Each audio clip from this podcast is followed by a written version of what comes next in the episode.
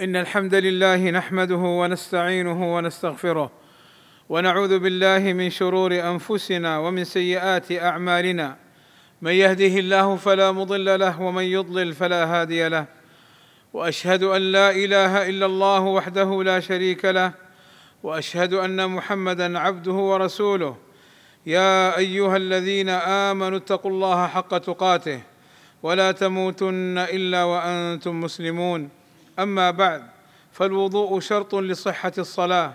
قال تعالى يا أيها الذين آمنوا إذا قمتم إلى الصلاة فاغسلوا وجوهكم وأيديكم إلى المرافق وامسحوا برؤوسكم وأرجلكم إلى الكعبين.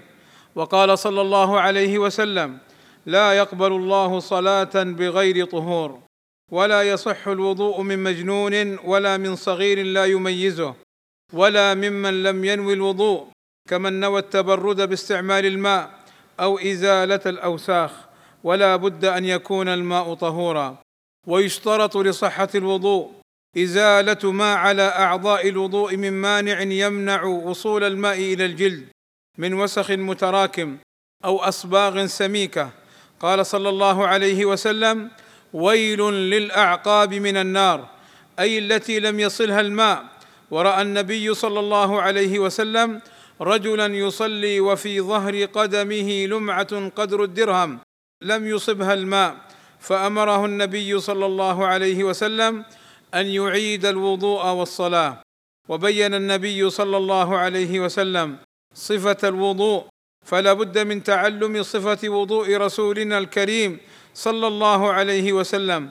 وقد كان الصحابة رضوان الله عليهم يعلمون الناس الوضوء. فعن أبي حية الوادعي قال رأيت عليا أي علي بن أبي طالب رضي الله عنه توضأ فغسل كفيه ثلاثا وتمضمض واستنشق ثلاثا وغسل وجهه ثلاثا وذراعيه ثلاثا ومسح برأسه وغسل رجليه ثلاثا ثلاثا ثم قال هذا وضوء رسول الله صلى الله عليه وسلم وواجبات الوضوء ستة أحدها غسل الوجه بكامله ومنه المضمضة والاستنشاق فمن غسل وجهه وترك المضمضة والاستنشاق أو أحدهما لم يصح وضوءه. والثاني غسل اليدين مع المرفقين.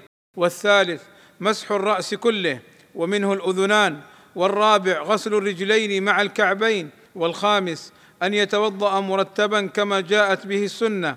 والسادس الموالاة أي أن لا يفصل بين غسل العضو والعضو الذي قبله حتى ينشف الماء وعلى المتوضئ أن يحافظ على التسمية في ابتداء الوضوء لقوله صلى الله عليه وسلم لا وضوء لمن لم يذكر اسم الله عليه وصفته أن يقول بسم الله والله أسأل أن يعلمنا ما ينفعنا وأن ينفعنا بما علمنا وأن يرزقنا العمل والإخلاص والمتابعة لسنة نبينا محمد صلى الله عليه وسلم.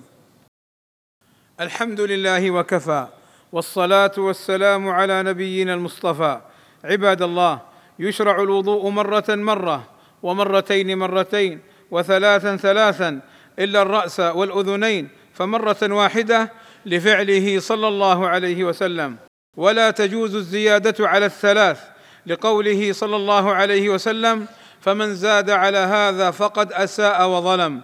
وما يعتقده بعض الناس من وجوب الوضوء ثلاثا خطأ فكل سنة سنة مرة وسنة مرتين وسنة ثلاثة. ويحرم الإسراف في ماء الوضوء فقد كان صلى الله عليه وسلم يتوضأ بالمد ففتح الحنفية وتركها تصب خطأ وكذا فتحها بحيث يخرج الماء بكمية كبيرة خطأ. ويمكن البعد عن الإسراف بغلق الحنفية عند أخذ مقدار من الماء وتخفيف فتحة خروج الماء بحيث يخرج قليلا جدا. واحذر يا عبد الله واحذر يا عبد الله من الوسوسة في الطهارة. فتجد الواحد يجلس وقتا طويلا في الوضوء كلما يغسل عضوا يرجع ويعيد مرة أخرى. ولا شك أن هذا خطأ من تلاعب الشيطان والواجب أن لا يلتفت إلى الوسوسة بل يمضي في الوضوء ولا يلتفت للشك والوسوسة. والذكر في الوضوء أن تقول في أوله بسم الله وبعد الانتهاء أن تقول ما ثبت عن النبي صلى الله عليه وسلم. أشهد أن لا إله إلا الله وحده لا شريك له وأشهد أن محمدا عبده ورسوله. اللهم اجعلني من التوابين واجعلني من المتطهرين. ويقول سبحانك اللهم وبحمدك أشهد أن لا إله إلا أنت أستغفرك وأتوب إليك. ولا يشرع ذكر غير هذين الذكرين. ولا يشرع مسح الرقبة في الوضوء. إذ مسح الرقبة لم يفعله النبي صلى الله عليه وسلم فهو من البدع المحدثات. ومن توضأ ثم حلق شعره أو قص ظفره فهو باق على طهارته ولا حرج عليه. ومن توضأ ثم أصاب بدنه أو ملابسه نجاسة فيغسل النجاسة ولا يعيد الوضوء. عباد الله إن الله وملائكته يصلون على النبي. يا أيها الذين آمنوا صلوا عليه وسلموا تسليما. فاللهم صل على محمد وأزواجه وذريته كما صليت على آل إبراهيم. وبارك على محمد وأزواجه وذريته كما باركت على آل إبراهيم. إنك حميد مجيد. وارض اللهم عن الخلفاء الراشدين أبي بكر وعمر وعثمان وعلي وعن جميع أصحاب النبي صلى الله عليه وسلم والتابعين لهم بإحسان وعنا معهم بمنك وكرمك.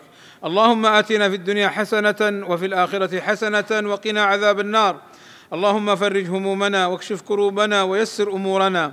اللهم اغفر للمسلمين والمسلمات والمؤمنين والمؤمنات الأحياء منهم والأموات. والصلاة والسلام على المبعوث رحمة للعالمين وعلى آله وصحبه أجمعين. والحمد لله رب العالمين.